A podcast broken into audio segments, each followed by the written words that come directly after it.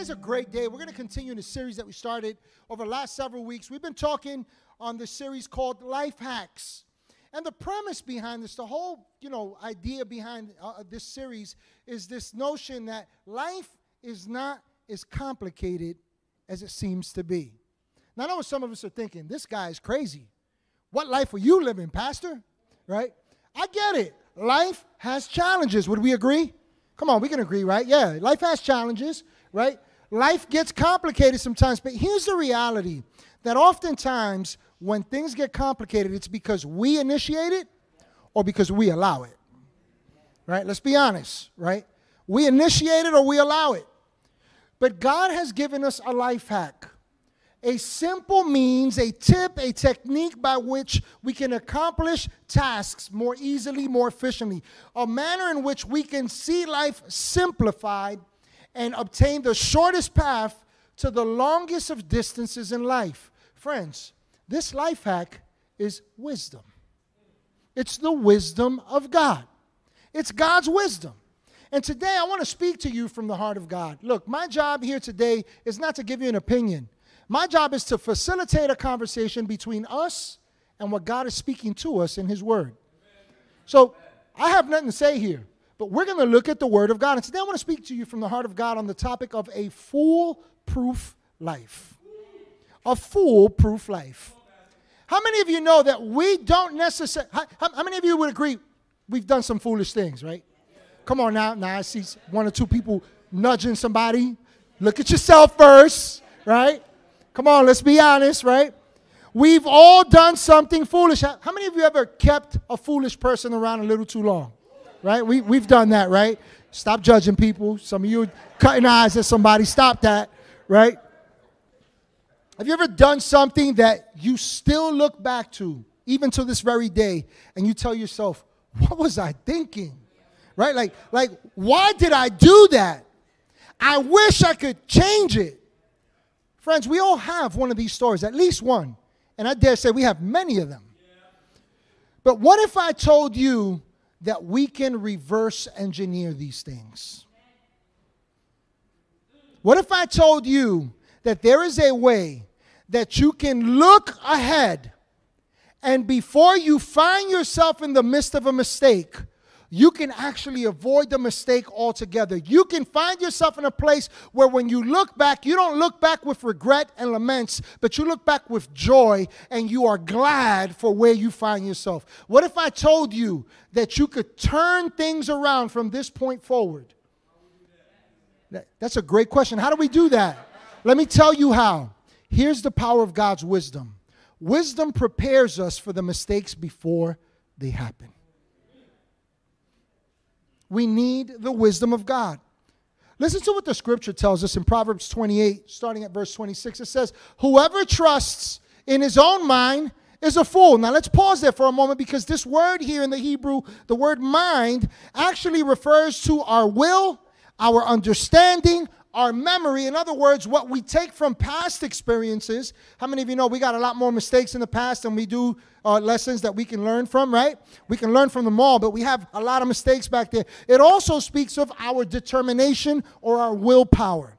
So listen to this accurately. It says, Whoever trusts in his own understanding, in their own memory of things, in their own willpower, in their own determination, the Bible says that that person is a fool. But he who walks in wisdom will be delivered. Now, I love that word delivered there because in the Hebrew it speaks of an escape, a way of escape. It also refers to uh, being preserved from, from harm. But here's the one that I really love it talks about slipping out of the hands of danger. See, that's what wisdom does. Wisdom gives us a way out before we find our way into a mistake.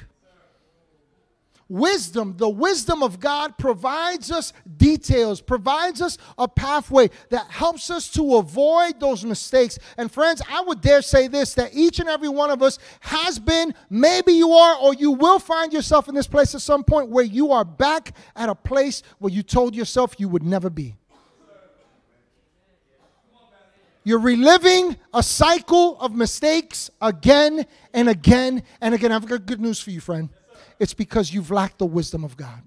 Come on, that's good news. Give God some praise. We're going to dig into the wisdom of God today. You see, the danger in trusting our will, our understanding, our memory, right? What we glean from past experiences, our self determination, our willpower. When we trust only in those things and exclude the wisdom of God, we fail to realize a key point. No matter how much you think you got it together, the truth is that the mind, in all its totality, as defined here, is flawed. Our experiences are flawed. Our understanding has blind spots, right? Our memory of things, our willpower, all these things are flawed. I'll prove it to you. Have you ever told yourself, I got this. I am 100% sure this is going to work? You been there? And then it blew up in your face? And then you go, How did this happen? I'll tell you how it happened. It's what wasn't happening the wisdom of God in your heart and our understanding. And so the scripture gives us an example, a tragic example from the life of a man named Saul. And this guy, Saul, was the first king appointed in Israel.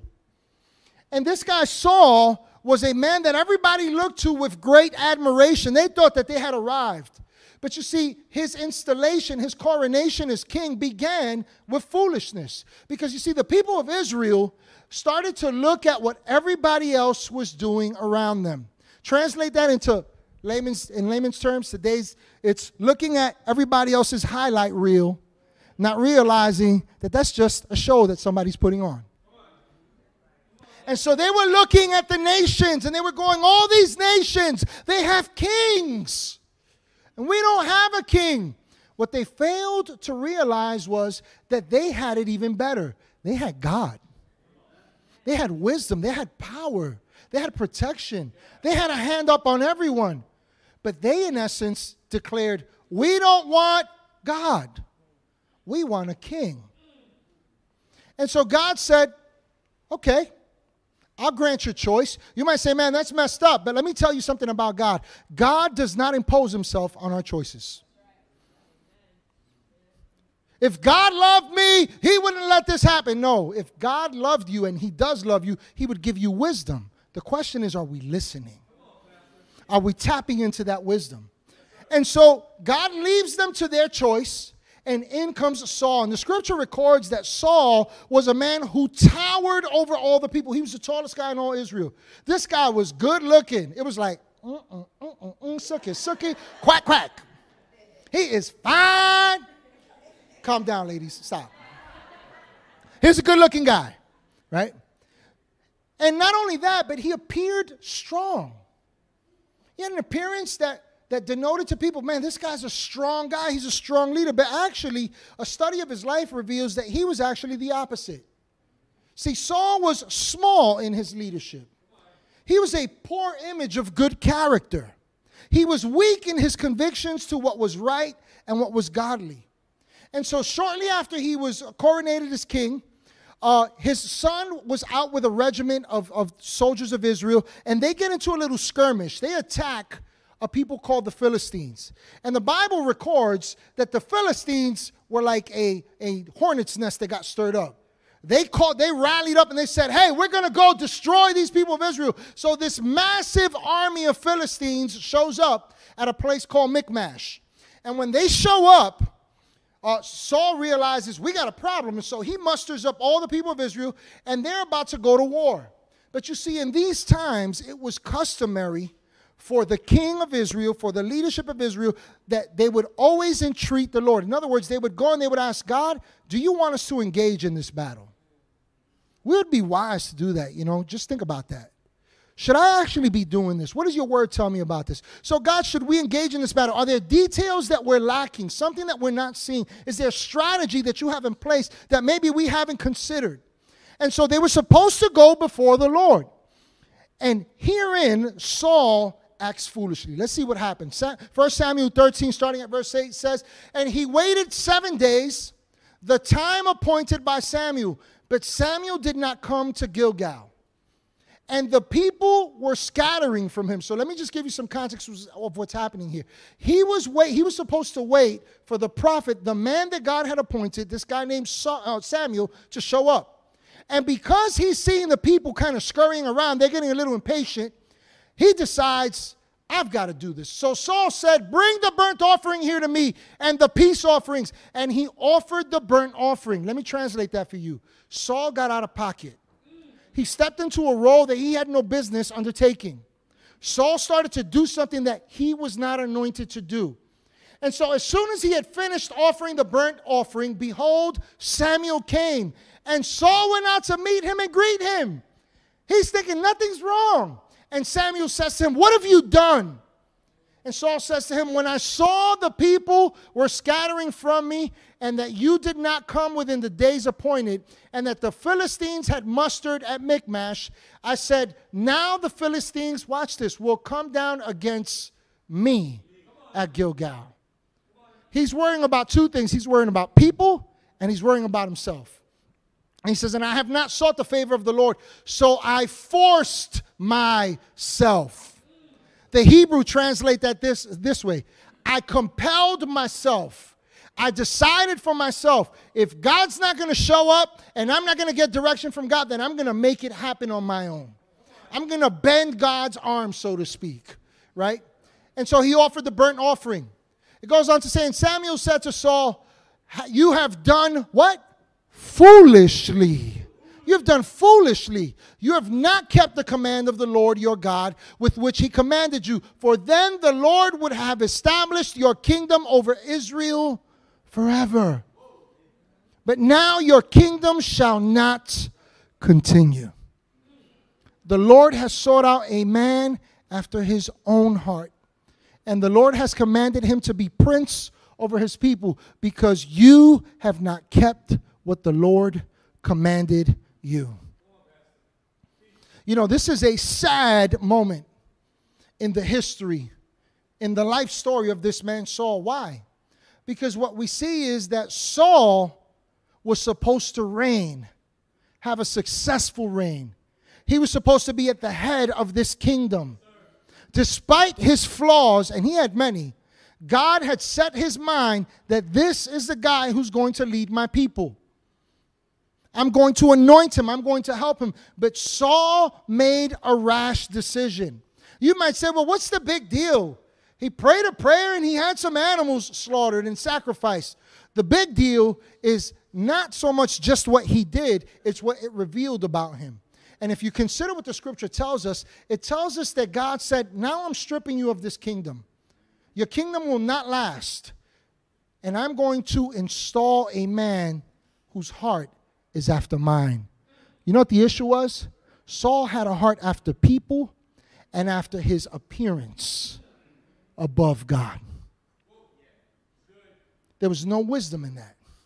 It was foolishness. Right? And so Saul's example teaches us a few things. Just two things I want us to consider as we dig in a little bit deeper is the first thing that we see is that he who trusts in himself can trust that he will fail. Let me say that again. He who trusts in himself can trust that he will fail.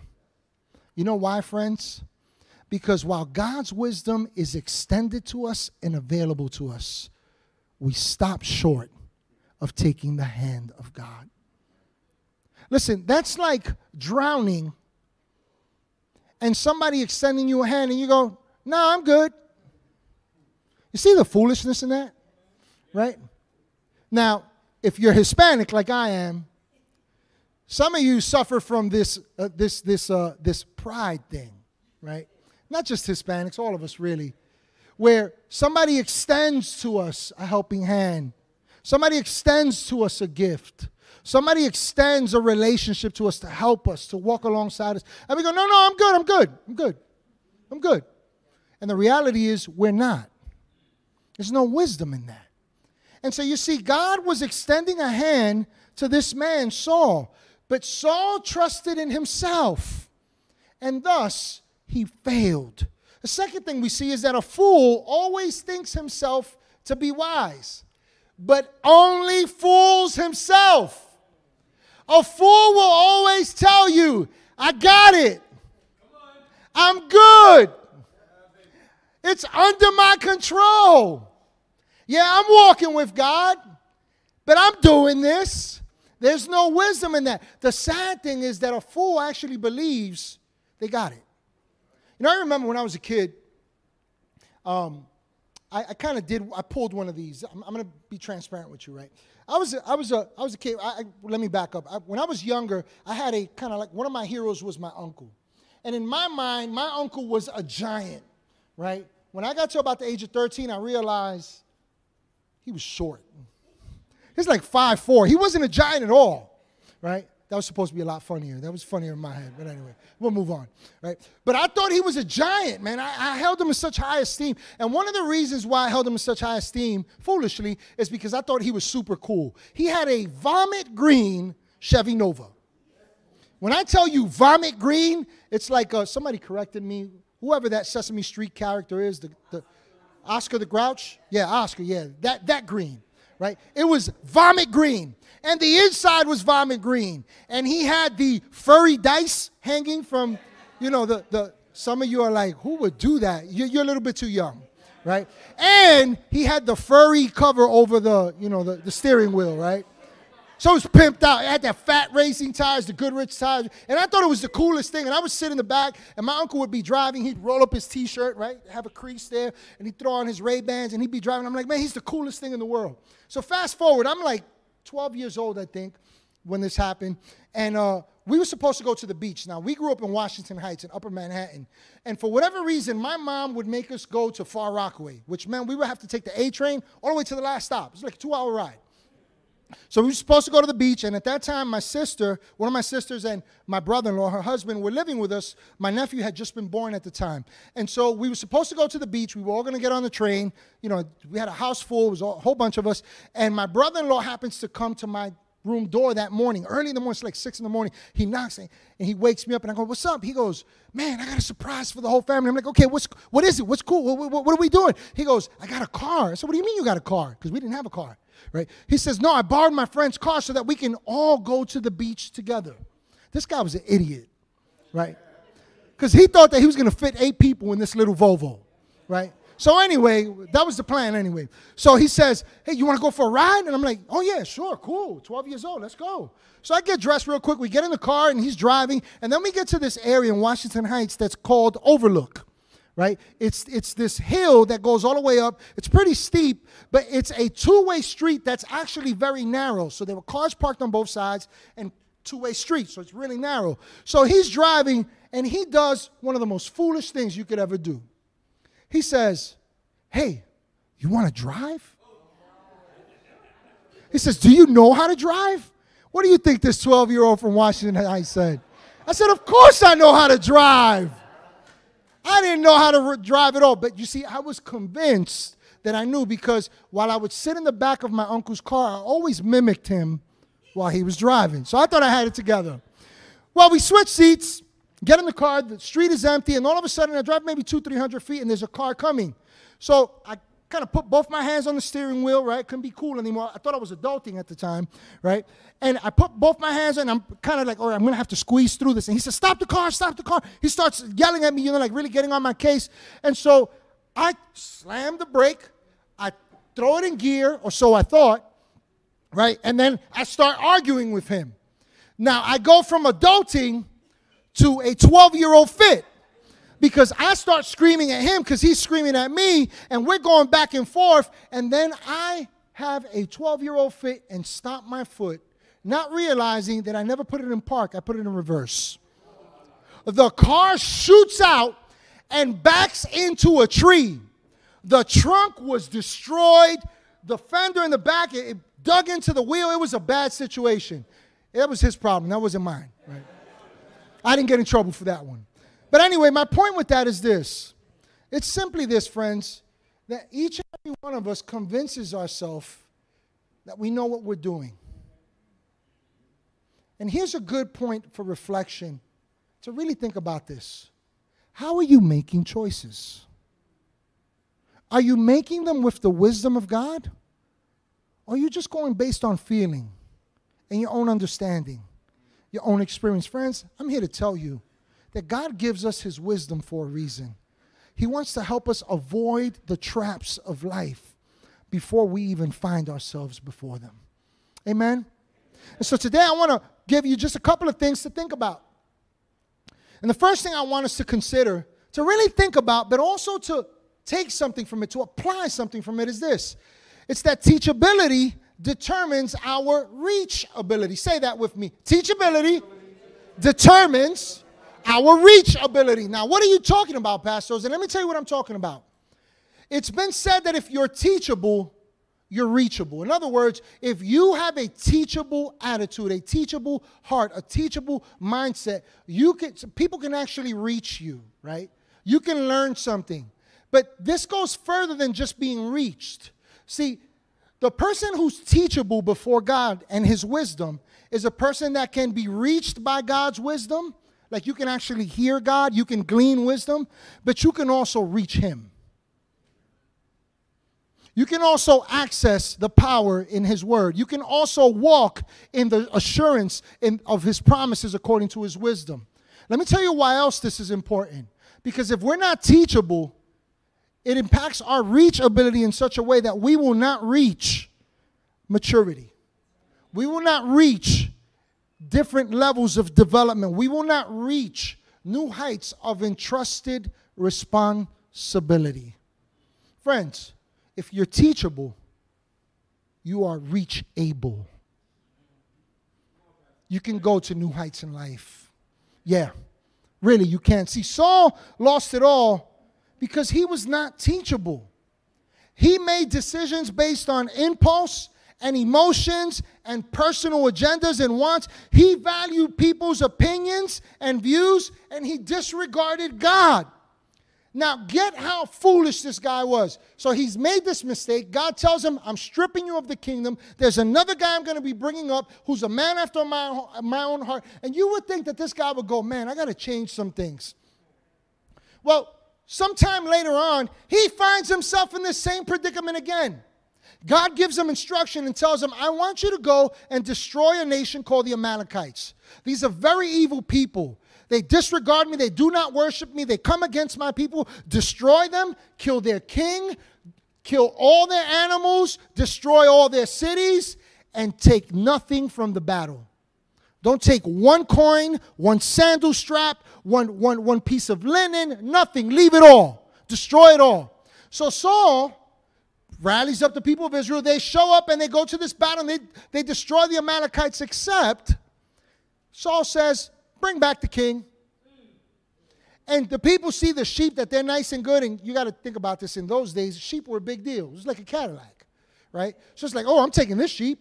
I'm taking that sheep, right? So they, they gather all these sheep and they're thinking they did the right thing. And they actually did the wrong thing. But how is it that he ended up again in this cycle? where he was unteachable in error and foolishness. 1 Samuel 15 24 starts off by saying that Saul said to Samuel, I have sinned. So now he's crying the boo hoos. Right? Now he's going, Oh, I'm caught. You caught my hand in the cookie jar. I messed up. I have sinned. For I've transgressed the commandment of the Lord and your words. But watch why. Because I feared the people and I obeyed their voice. Think about this. How many times have we made a decision based on what somebody else told us? Can I submit to you? There's no wisdom in that. If you run to people before you turn to God and look to His Word, friends, I say this with love, it's foolishness. It's foolishness because we value what people have to say above God. And if you're going to turn to someone, at least make sure that they're going to point you back to the word and not their personal opinion. That makes sense? Isn't that good? Right? And so he feared the people and he obeyed their voice. Now, watch this. He says, Now therefore, please pardon my sin and return with me that I may bow before the Lord. This guy was interested in putting on a show for people to see. And Proverbs 1 7 gives us great instruction on how to avoid getting to this place. It says, The fear of the Lord. The what? The fear of the Lord is the beginning of knowledge. The word fear there speaks of a deep reverence unto the Lord. In other words, I prefer God over my own feelings. I will follow what God states is true above what I feel is right. I will trust in where He's leading, regardless of what I may desire strongly, whatever plans I conjure up on my own. So the fear of the Lord is the beginning, watch this, of knowledge. You want to know which way to go? It starts with reverencing God above your own ideas. But watch this. He says, Fools despise what? Wisdom and instruction. In other words, fools go, let me set this aside because, man, it looks good. It smells good. It tastes good.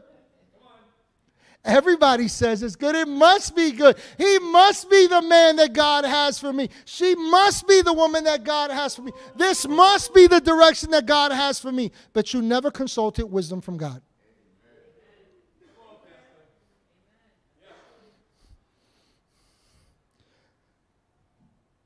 The second point that I want to encourage us to think about is that you and I should not allow our opinions, don't allow your opinions to detract you from the path to understanding. Let me remind you what the scripture says it says that wisdom gives us knowledge and it leads us to the place of understanding. So, understanding is the end result it's the end result of wisdom when we take it in, when we truly follow it. It's where we end up. And so, what we see here is that Saul lost the kingdom. Saul forsook his calling. Why? Because he trusted his opinion in himself above God's wisdom. This guy was more concerned about what people thought about him. He preferred what people thought about him. Proverbs 18:2 says this, a fool takes no pleasure in understanding. Watch this, but only in expressing his opinion. Now I get it. I'm entitled to my opinion. You have a right to your opinion, but that doesn't make your opinion right. See, we're all entitled to our opinion, and this guy had a high opinion of himself before everyone. He was interested in how he was viewed before everyone. But if you study his life, he actually had a very low opinion of himself. When we seek our own appearance above what's right before God, friends, it's actually weakness. It's actually uh, foolishness. And so, an opinion has an opinion, a fool has an opinion for everything. You know how you know when you're amongst fools or when you're being foolish? I know. I know. I know, I know, I know. You ever been around those people that they have an opinion about everything?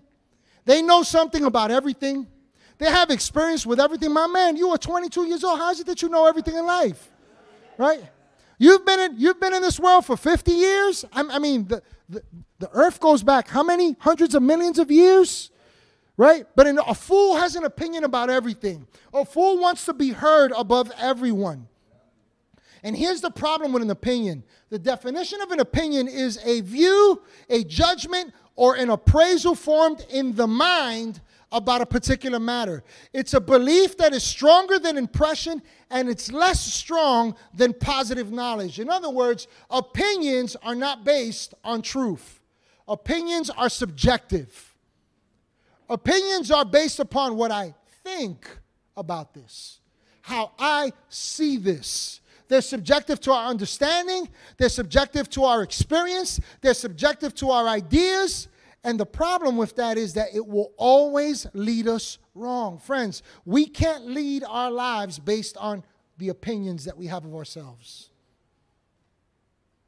We must follow the wisdom of God. I'm going to tell three people, I need wisdom. we need wisdom, man. Like, seriously. And hey, this is an encouragement, although it might not sound like it. If you struggle to even admit that, therein is your problem, friend. Therein is your problem. you don't think you need what God gives us. Right? So Proverbs 4, 5, and 7 gives us an antidote. It tells us, get wisdom, get understanding, and watch this. Do not forget nor turn away from the words of my mouth. Do not forsake her. It's talking about wisdom. And she will preserve you. Love her, and she will keep you. See, wisdom is the principal thing. The word principle there speaks of the chief thing. It speaks of the beginning. It speaks of the very first fruit of harvest time. In other words, it is the most important thing. In other words, without wisdom, you can't even begin to get wise results. Can't. Can't, friends. We can't. So if we want to start right, we have to start with wisdom. Why? Because wisdom protects us from mistakes that we can make later on. We need the wisdom of God. The next thing I want us to see is that your network determines your net worth. Let me say that again. Your network determines your net worth. Listen, Saul had Samuel. In other words, he had wise counsel. In those days, the prophet was someone who had a direct line to God. Now, we're in better times than those because the scripture says that the same spirit that raised Jesus from the dead now lives among us, right? So we can access God. We can gain discernment into his word. We can hear God as he leads us and guides us. We can discern things. But back then, they depended on counsel of one man, the prophet. And what I want you to see is that Saul had counsel. He had an access, an open door to wise counsel. But instead of waiting for Samuel, instead of seeking Samuel for wisdom, what did he do? He took matters into his own hands. Let me ask you a question Who comprises your circle in life? Who's in your circle? See, when we have no wise counsel, we're in danger. Let me tell you why. Because your circle, as my friend Todd says, determines your cycle. The circle you keep will determine your cycle in life, where you're going. They used to say when I was young, Show me who you hang with, I'll tell you who you are. Show me your company, the circle you keep, I'll show you where you're going in life. And so, when we lack a circle of wise counsel or fail to seek one out, we're in danger. And here's one of the things that we like to think, especially in Christian circles. We believe that wisdom is going to fall on our laps.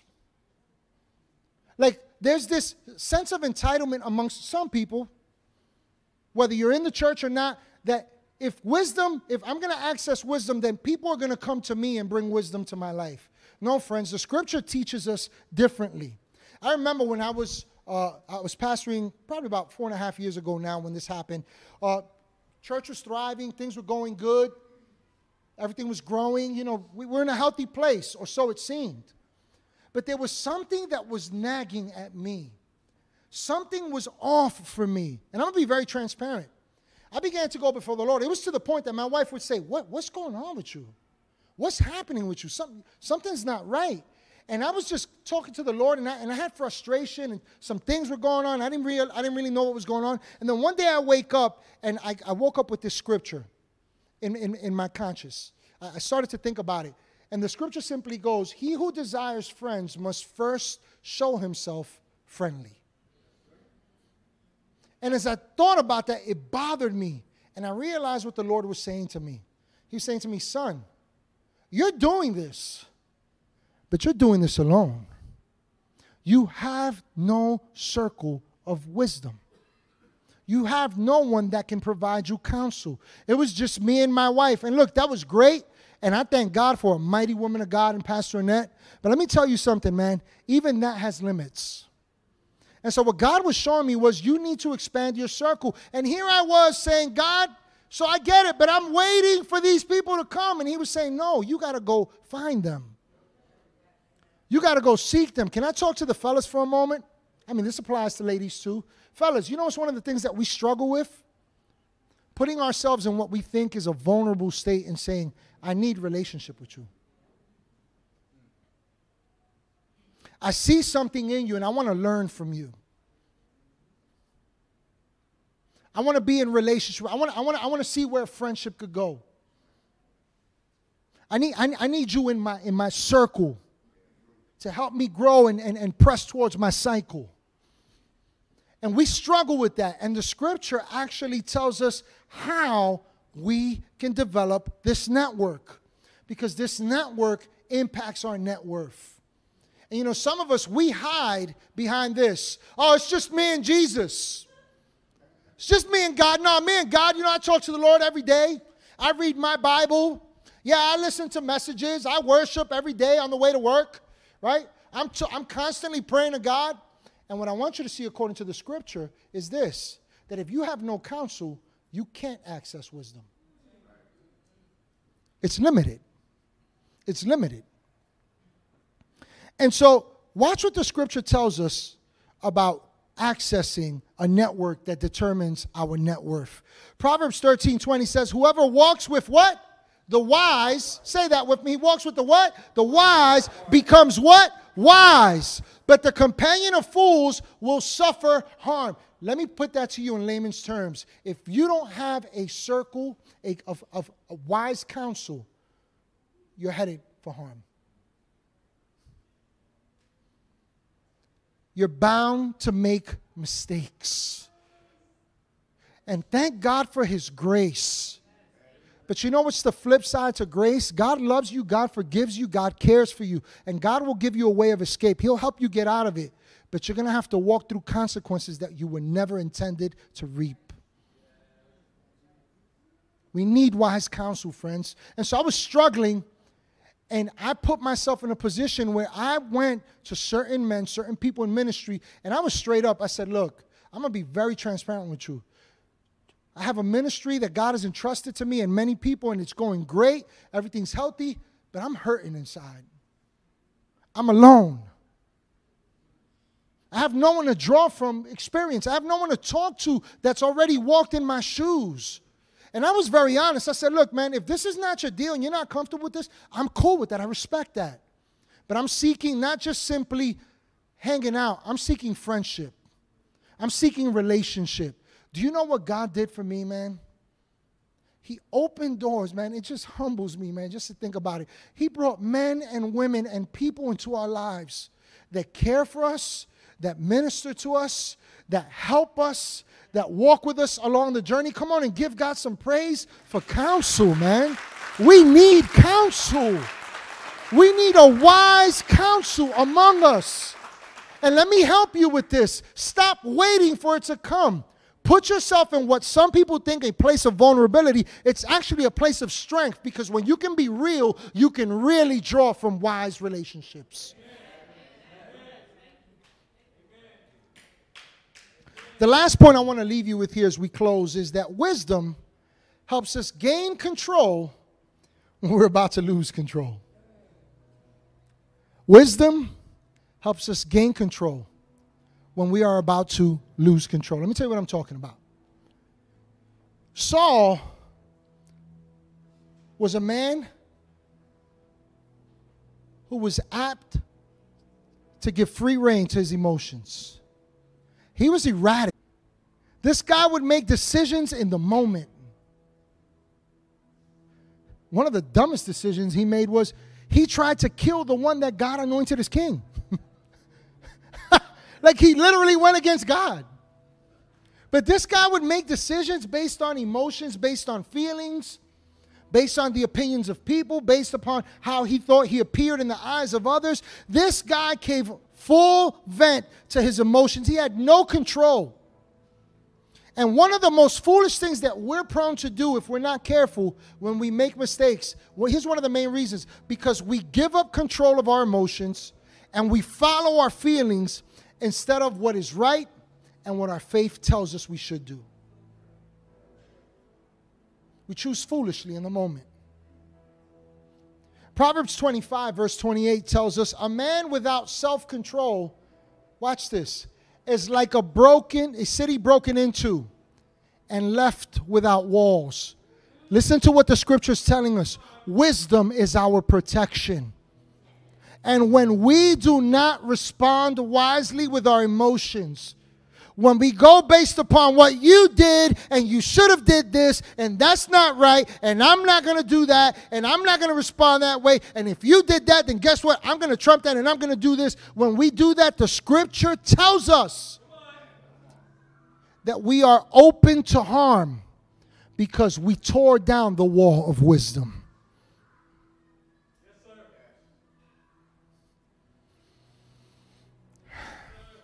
Proverbs 29 11 says, A fool gives vent to his spirit. The Hebrew here denotes, here's what it, here's what it, here's what it pictures a person throwing up their insides all out. It's like violent vomit, like you can't even control it, right? It says that a fool gives vent to his spirit, to his insides, but a wise man, watch this, quietly holds it back. Wisdom, when we lean into it, when we follow what the scriptures teach us, wisdom gives us the ability to restrain emotions that will lead to drastic results. Wisdom. See, the reason why God provides us wisdom in the area of our emotions is so that we can use His wisdom to protect ourselves. Friend, you don't have to find yourself in a position ever again where you said something that you regret. You don't ever have to find yourself in a place where you've torn people down to such an extent that it seems like there's no way back from it. Where you live with regret and lament. Friend, you can reverse engineer this. You can use the wisdom of God to define an end with God so that you can look back and all you can reap is joy. This is a tool to see the healing of God take place in our relationships. I get it, man. You've burned some bridges. I have too. I still deal with some of those repercussions, to be honest with you. 20, 30 plus years later, I still have certain family that view me a certain type of way based on decisions that I made when I was a teenager. But, friend, what I'm telling you is this this can help set you free from that guilt, from that condemnation. Because you can't change the past, but with God, you can see a new future.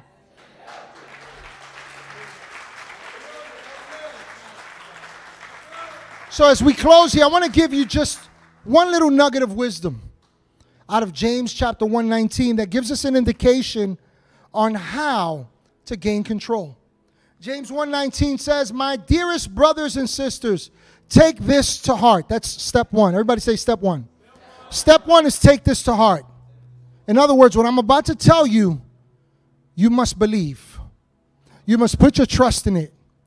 You must hold it near and dear to your heart and to your mind. You cannot you cannot reap good results if you don't do this. Step 1, take this to heart. Step 2, be quick to listen. Be quick to listen. The word quick there means to be prompt and ready. In other words, you're ready and you're prompt about doing this in every situation. I'd rather listen before I speak. And then it tells us, but be slow to speak. The word slow there means to dull. In other words, it's like a sharp tongue. Some of you know what I'm talking about right? Sticks and stones may break my bones, but words will never hurt me. That's a lie. Words hurt more, they cut deep, right? And what the scripture says is, dull your tongue, is what it's saying. Dull it. So it doesn't have effect. It says, be slow to speak and be slow to become angry. The word angry there speaks of wrath, which is uncontrolled emotion uncontrolled anger. There's no parameters to it. I'm gonna just say what I need to say. Well, you know, I'm, I, I just speak my mind. I have no hair on my tongue, Pastor. That's why life tastes so bitter.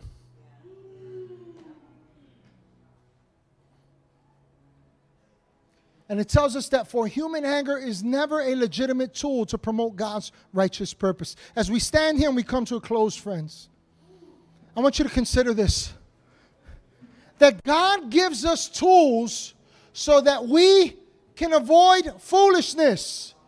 you and I are responsible to respond to God's word and to apply it to our lives in such a way where we foolproof our lives as we do what the truth instructs us.